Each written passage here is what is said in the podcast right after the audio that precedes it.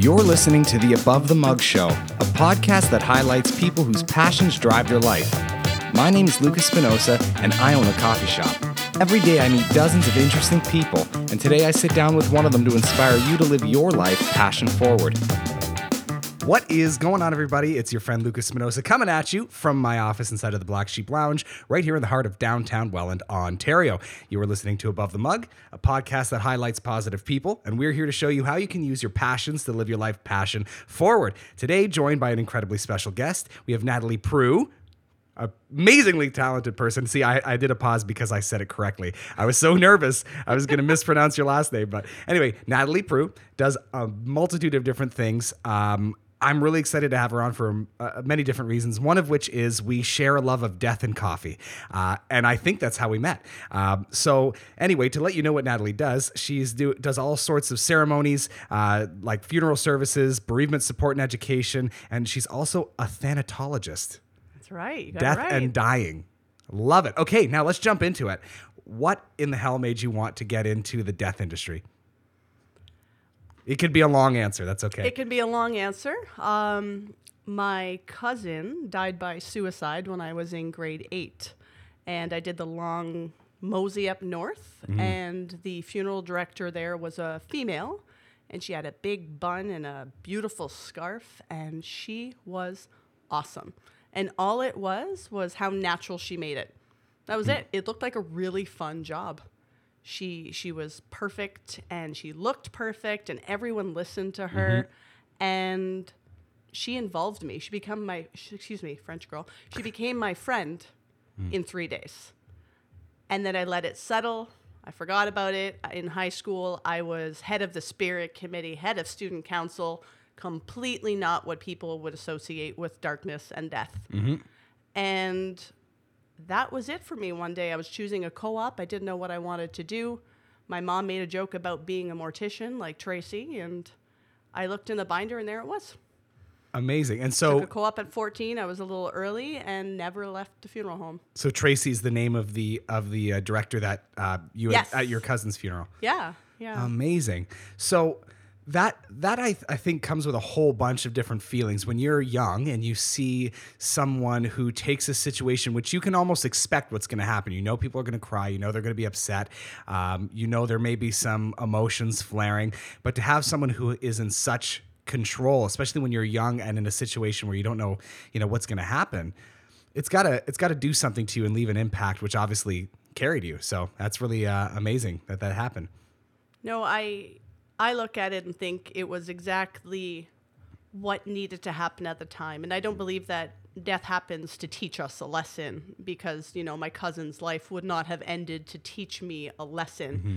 But in his death, I learned that a life needed to be honored at the age of whatever you are in grade 8. Oh, you were in grade eight. I thought you were eight. No, I was in grade. You were in grade eight. eight. Okay, so then you would have been probably 12. Yeah, 13. 12, 13. Yeah.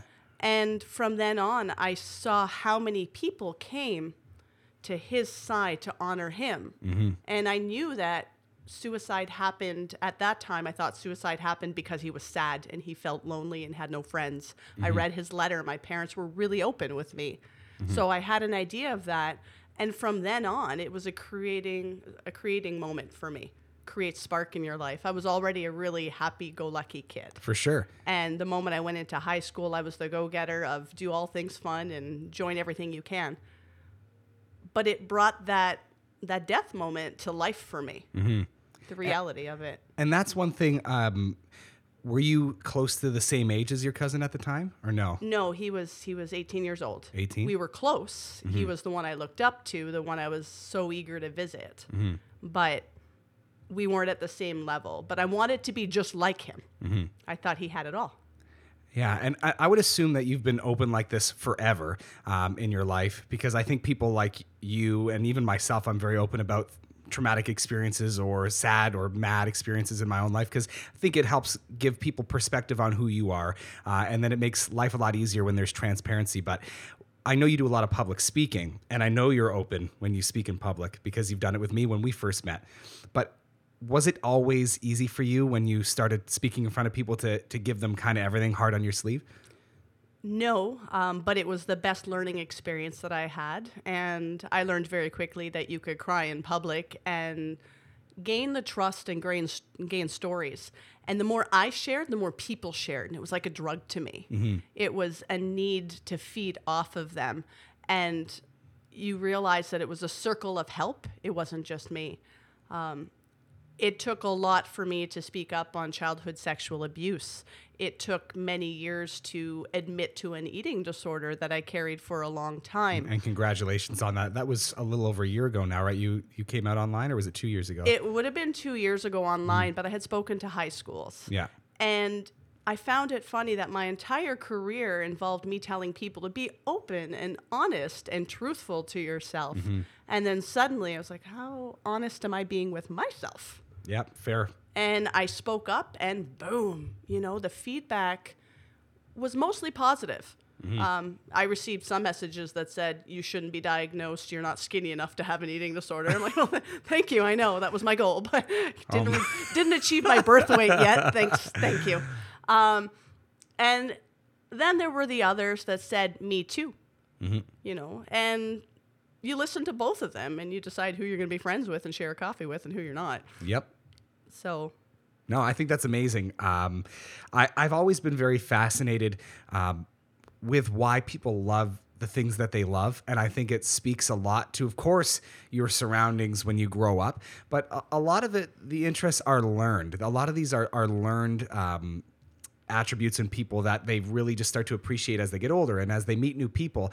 And I've always been someone, uh, like when I was a little kid, I would draw monsters and vampires, and I used to have books on natural disasters. And I was always like the shy kid, right? But not not the goth kid where people looked and they could tell that I was into that kind of stuff. They just didn't know until I started looking the way that I do. And so I've always um, I've always appreciated meeting other people who are happy-go-lucky people, and they're not faking it. They're not trying to be that way. You just are happy people, but have kind of dark fascinations. You know, uh, there's actually a I don't know if you've heard of it. I'm sure you have uh, a new type of tourism called dark tourism, and it's people going to especially Europe and places where like for instance obviously uh, easy one holocaust happened right uh, they'll go to concentration camps they'll go to um, here in, in North America, Salem, and see the you know for the witch trials and things like that. So, what do you think that is is so fascinating about death to people? Is it really just the mystery, or is it something bigger than that?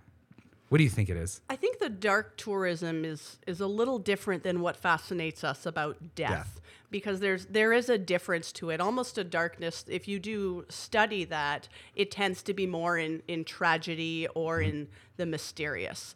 But when we look at the new movement in death culture and the sudden interest in home funerals and green burials mm-hmm.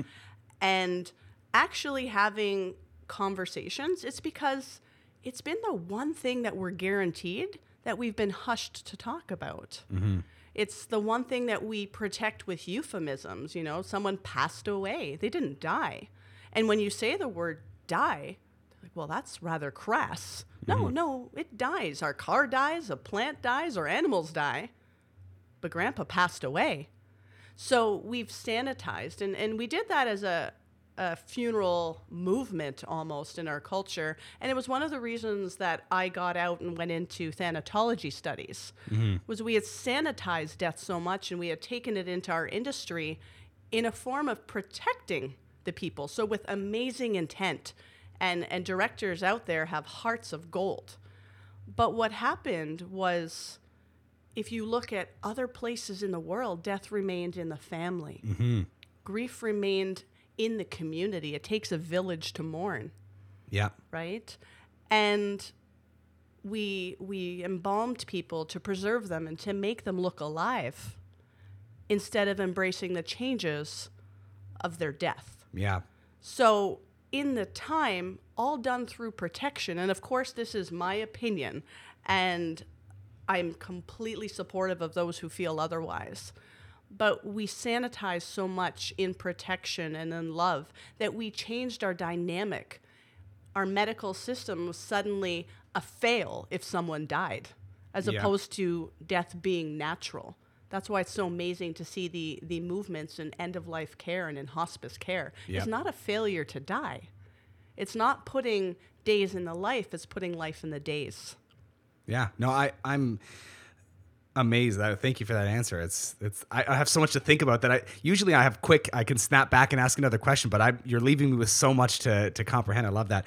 Um, I find North American culture, we can call it Western culture, is very hypocritical about death because you talk about this sanitization, which I agree with. We, we make it soft. We say passing away or they've moved on or whatever you want to use as a term to soften mm-hmm. the reality of which is death, right? Mm-hmm. Um, but then it'll be the same people that do that that are in a vehicle and a funeral procession's going by and they're speeding around stopped cars to get to McDonald's faster. And it, it's bizarre to me that when it's not death in their life that they're dealing with, that they don't they don't feel pain in the same way. But when there's an obvious tragedy, like when uh, a young person, like let's say nine years old, dies of of cancer uh, unexpectedly, you know, it seems like a whole community comes together and mourns. And and I believe that it actually does happen. It's happened many times in Welland, and the communities come together and. Um, there's a, another anniversary coming up next month um, of of another awesome community person who had passed of cancer, who was young. Uh, and we're still, I mean, eight nine years later, still having annual events to to uh, to mourn and to celebrate uh, and to honor the legacy and to honor the right? legacy to keep the memory alive. And it sounds cliche. Mm-hmm. But there's truth to it. Yeah. You know, if you look at Facebook or these YouTube videos, they talk about different types of death. You know, the the last time that you walked this earth and then the last time that your name was spoken. Yeah. And and that can really resonate with you. But just to kick back a little, and you you mentioned Western culture, and I think mm. that we all fall into it, and I did as well. And I would say Westerners have done this, and we've really gone backwards in our death education and our acceptance of dying. But Westerners include Mexico. That's true, and Mexico they've got the it going on. Notice my awesome Day of yeah. the Dead T-shirt here. Well, that's why I, I switched it from North America to Western. I was I wasn't trying to include Mexico because yeah. uh, Dias de la Muerte. Yeah, yeah, and they they celebrate, Muerta? they honor. It's honoring the Day of the Dead. Yeah, right. It's it's bringing death into life, just as much life, just as much as life belongs into death. Mm-hmm. Yeah, no, I think it's a, a great point, and and I know with um, you know even myself being Italian, Italians are like it's forever. More like mourning the dead is forever. Like it's just like the, I, my no no nona still. They talk about every time you go there. They talk about who passed away and how long ago it was, and yeah. it's just part of the culture. You talk about it. It's normal. For sure. We mm. we used to have you know inside jokes in the industry because you know especially with our Italian families, mm. they'd wear their funeral suit.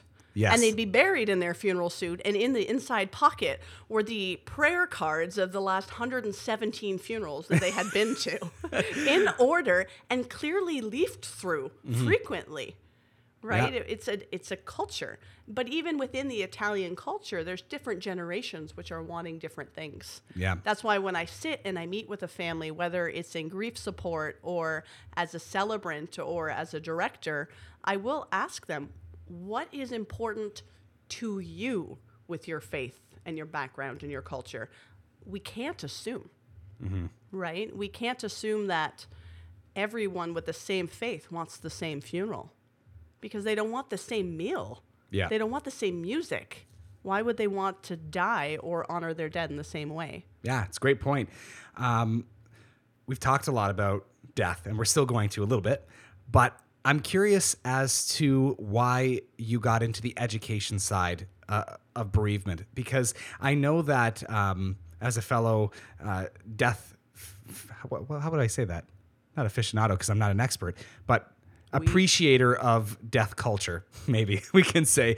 Um, I it's easy to for myself to say why it's interesting to me, but the hardest part of death is dealing with those that are still around to deal with it right? So, what made you want to jump into that? Because it's got to be a sensitive topic for for some people.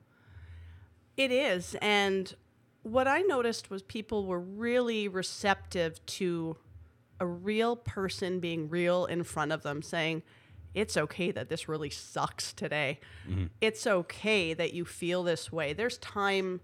to joke, there's time to cry, and and I saw that we were going in a direction of repetition, or I felt that my job was repetitive for me. Mm-hmm. It was we went in, we received a call, we took someone into our care, we arranged a ceremony. We only have a certain amount of time, and I thought there had to be so much more. And I loved public speaking, and I loved all of the other aspects in my job that aren't death and dying. And I thought, why can't I do this too? Because I'm mm-hmm. pretty good at putting a message across, and I was really good at being corrected. Yeah. And that was the biggest learning curve. And I can tell you the moment it happened was in a conference. And I was proudly speaking of how I felt that I had really gone further in taking care of babies who had died. Mm-hmm. And and how I had decided through reading and, and speaking to people that when I was dressing the baby, I made sure they brought in their own little uniforms for them, you know, the cutie little Yeah. onesies. And then someone challenged me, and I had been a speaker at this conference, and it was about 12 years ago, and they said, For someone who's trying so hard, why are you robbing a parent of one of the few firsts they could have by dressing their child? And I remember thinking, well, because I know the changes that happen in the body, and it's not what they expected. And I went, Yeah. and then I stopped and I went, You're right. And I realized that there was so much to learn from every individual family, and that I could go to school for another 10 years, and I did. but it was the thousands of families that I had sat with that taught me everything. And if I could blend those two, I thought that I could make a difference. You said you're no death expert. You're as much an expert in death and dying as I am. The difference is I have some of the the academics behind it and the understandings of the why and maybe a different way of questioning. What happens to the body? And, Absolutely. And and I can put that together and it can give me a really great kickoff to start a conversation. But the truth is the conversations that I start need to be led by the person. Mm-hmm. And there are people in death education who will blatantly call themselves a death expert. And I'll see it like flash across YouTube and I, I shudder because we can't be a death expert. We can study thanatology, we could sit by the dying, but it's so individual that you're never going to have that. Mm-hmm. So when I could go into education and and do programs like invite death to dinner, which were amazing programs because people invited me for dinner, they fed me, I got a glass of wine, and I got to talk to them about their death and dying it's really cool. amazing. Yeah, really right? cool. We we did so many cool things, and when we brought comfort into it, and we brought fun, and we brought death into the norm, everyone had questions, and everyone had assumptions that were really wrong. Like Mm-hmm. the amount of questions or things I've been told that happen during embalming that don't happen, or the things that I've been told that someone's neighbor, whose cousin, whose brother-in-law saw at a funeral home they don't happen, but mm-hmm. they're fascinated and broken telephone starts. So I thought if we could start this movement, and it's not just me, there's so many people on it now, to just bring it back, mm-hmm. take the culture and take the the obvious end to our life and discuss it as it deserves to be discussed. I love it. Now, I didn't mention in the beginning, but you have an organization called Facing the Sun. Yes. Right?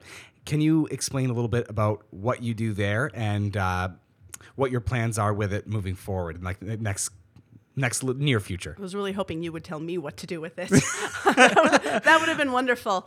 Um, so, Facing the Sun came from me kind of making the official move out of funeral services and into bereavement education and support. And I knew that I loved wearing a lot of hats, but I needed to focus if I was going to go back to school full time about four or five years ago. And the quote it came from was Face the sun and the shadows fall behind you. And I really liked it because if you looked at the light, mm-hmm. it gave you some brightness, right? But it accepted the shadows and the dark, and it was a whole package. Mm-hmm. I also liked it because it was uplifting, and I don't just do funerals, I had weddings, so I thought it was perfect. And what I want to do with that, or what I am doing with that first, I guess, is also above funeral services, I can go into freelance, and my specializations became child grief, um, end of life care for children with terminal illnesses, suicide. That was something that I went in as a specialization as well of infant and pregnancy loss. So those are what I call my babies in death care. They're my passions. Yeah. And what I would do is freelance into a funeral home if they say had one of those circumstances of death, and I could remain as a director and be bereavement support for the family at the same time. Mostly it's education to companies um, and to organizations. So I'm either hired in to speak to a company when they have uh, loss by death at work, or even this morning was how to speak to your colleagues because they had a colleague coming back and the death that they experienced was really traumatic to So them. So how to how to deal with how, the language to use to someone who lost somebody. basically off record what not to say to someone who's grieving. And I mean, you know, you can write a book on that. Don't start a sentence with at least, you know, things like that. Yeah. Oh my God. It, it happens, right? And so there's that part. There's the educational part um, for conferences, for keynotes, for showing funeral homes different ways to think because they're changing and they're progressing and they're awesome about it. And of course, there's the ceremonial part. So I sat through so many ceremonies that could have been about a chair. It was a cookie cutter, listen through, try. And then I went into something called celebrant training, which was to become a funeral celebrant, mm. honoring a life of anybody of whatever faith, whatever culture, whatever dynamic. And even then, we were given these services, like these cut and paste services, but instead it was like insert your personal paragraph here. and I was like, okay. So I'd sit through those, and it was the same service all the time with a new poem and two paragraphs. And I thought, you know what? Nobody is annoyingly wordy like I am. So I'll write it start to finish. Mm-hmm. And what I loved about this was in my ceremony of honoring a life, I will also teach them to look inside of themselves on their opinions of death and dying. Yeah. So I'm able to honor and educate. And those are the two things that I feel are hugely important in life to me. For sure. I, I really like that perspective because, you know, I haven't been to many funerals. I've been to a few. Um, but kind of my philosophy on it before, like when I was younger, was, you know, I didn't want to be around funerals. I wouldn't go to anybody's funeral except for my parents' brother and, you know, maybe now Katie, my girlfriend. Uh, and, and that was k- kind of what I put in my head is like, those are the only funerals I'll go to when they die, if they die before me. Um, but then I started as I got a little bit older. I started realizing that what I didn't like about funerals, it wasn't that uh, it was me feeling I'd be insensitive to people. It's I didn't want to be around insensitive people at funerals, and so it's precisely what you had just said. Was you know these cookie cutter uh, cookie cutter ceremonies are really difficult to be a part of because you know John was a really good man and he loved his family and bop bop bop. It's like what an awful way to kick off the end of a life.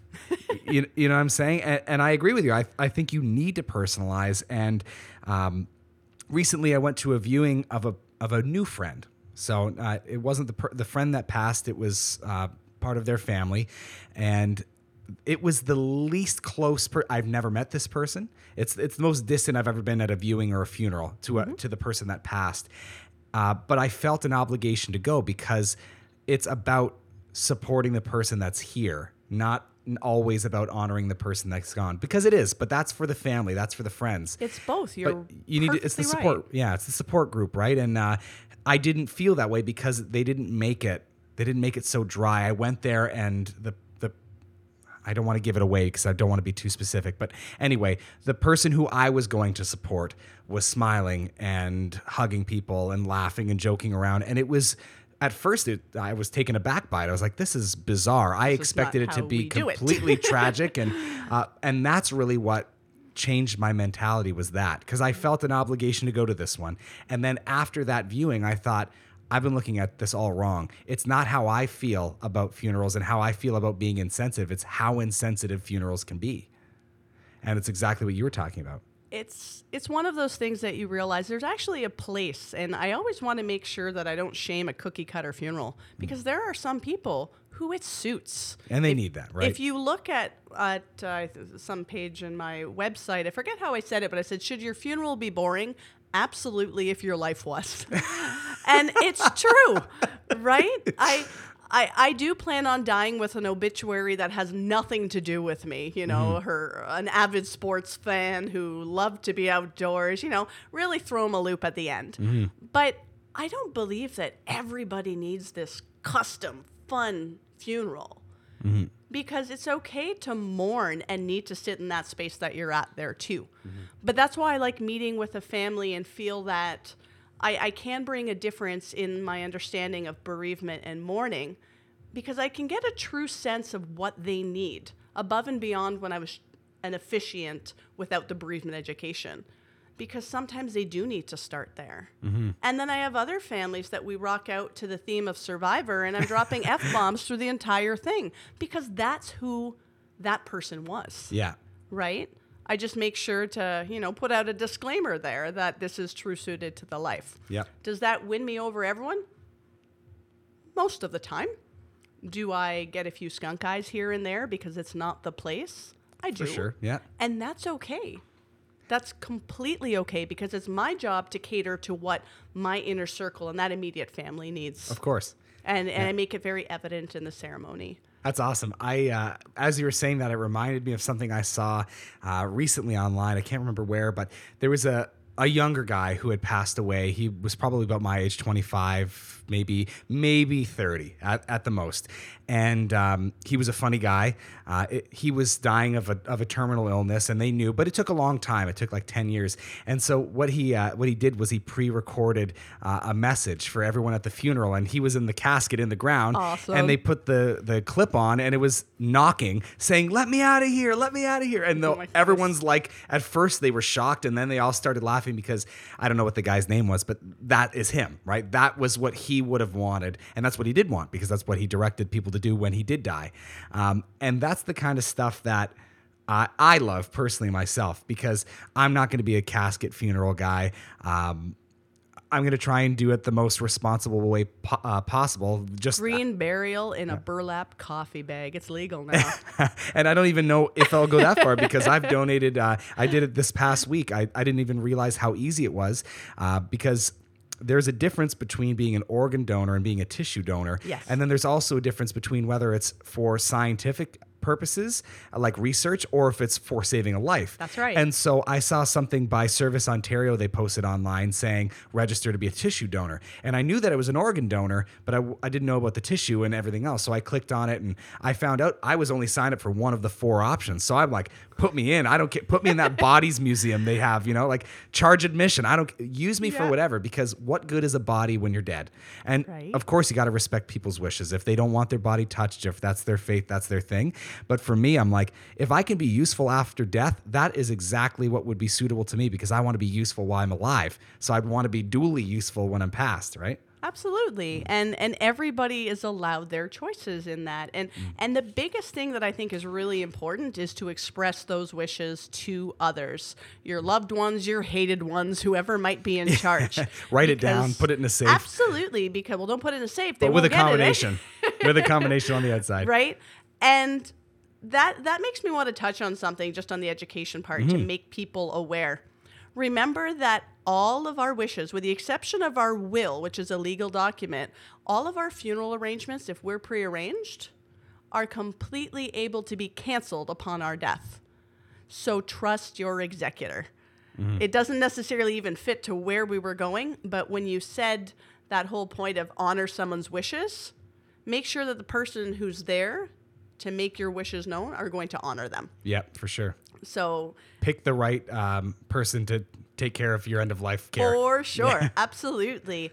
Um, when it comes to health, when it comes to your wishes in organ and tissue donation, I'm a huge advocate on that because I have sat with families who have been able to meet the people that their child had saved through organ donation and and the comfort it gives.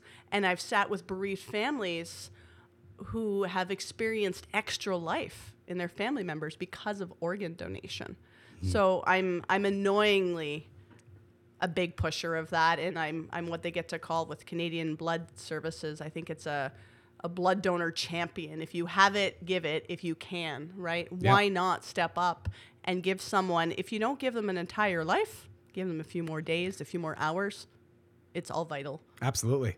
And um, that's another thing too when we talk about executors is a, a lot of the time what happens at the end of life for people is their executors if they're not strong people it can be an absolute disaster because i know uh, i've seen it in a few instances in my own family and uh, and with friends who you know they were executive executors or they know the executor and they're letting other people push them around and say no he would have wanted this or he would have wanted this and it's like no listen this is my decision this is what's going to happen. This is what I know that they would have wanted to do. So uh, it's more than just respecting the executor. The execu- executor needs to be able to put their foot down and, and make sure that the right things happen, right? So they they need to be able to be in a place that they feel secure in the choices they're making. Mm-hmm. And it's not necessarily that they're a huge mess, but it's a lot of pressure thinking that I want to do this in the best way for the person that I'm missing the most right now. Mm-hmm. In many cases. Yep. I mean, there are executors who are very detached or hired,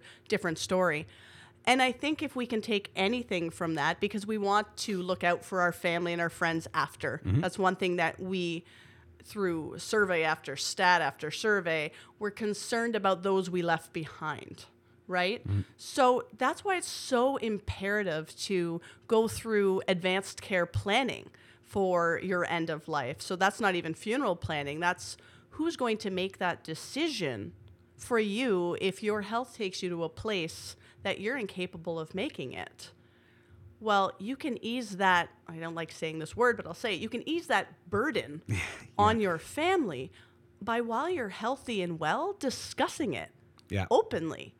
And and I'm a big believer in discussing your death too because I have seen for 20 years how overwhelmed it is.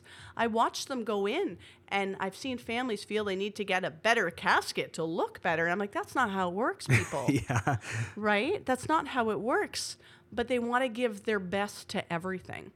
So if you can start that conversation, and that's where I go back to why I want to be in bereavement education, and make it as easy to talk about what you want when you're dying or dead as it is to say what you want for lunch tomorrow, then you're laughing because you're giving you're giving your truth and what you want to your loved ones and they will probably honor it.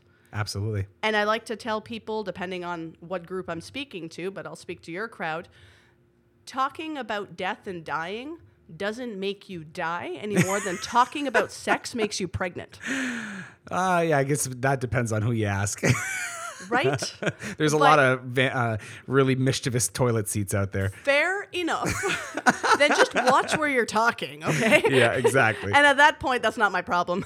exactly. But it's it's a conversation that some people are afraid to have because they're like, this might make me die. Mm. Prearranging your funeral is not going to make you die any faster. Mm-hmm. And you can prearrange your funeral on paper in your living room. You don't have to go in and spend money. It's just make your wishes known mm-hmm. and let them change. Yeah. My my wishes have changed so much lately. I don't even know what I want anymore. Actually, at this point, I'm like, pick what you need because I feel so overwhelmed, and I'm just gonna have to go with funerals or for the living. And I asked my four and my six year old daughter, and said, "Do you want me buried or cremated?" Because those are the conversations I have with my little kids. Which, as any responsible responsible parent should. And they want me cremated, so I'm small and they can carry me around and play. okay, so at this point, that's cool. I'm going to be with my dog Lexi, and if I go tomorrow, that will be their choice, and that's going to give them comfort. Yeah, that's awesome. Um, one thing about death that I always find funny is people associate death with risk a lot, uh, and fair enough. I mean, there's obviously aspects of it that make sense, but uh, we'd never actually take risk seriously. And how I can say that is, you know, people decide I'm not going to go mountain biking or I'm not going to go skydiving, or they hold themselves back a lot because of the fear of death. Yet one of the number one causes of death in, in Canada is car accidents. And every one of us is in a car pretty much every day. And if even if you're not in a car, you're in a bus. And buses kill people, trucks kill people, planes kill people. All these things we decide to just throw ourselves in kill a lot of people every day.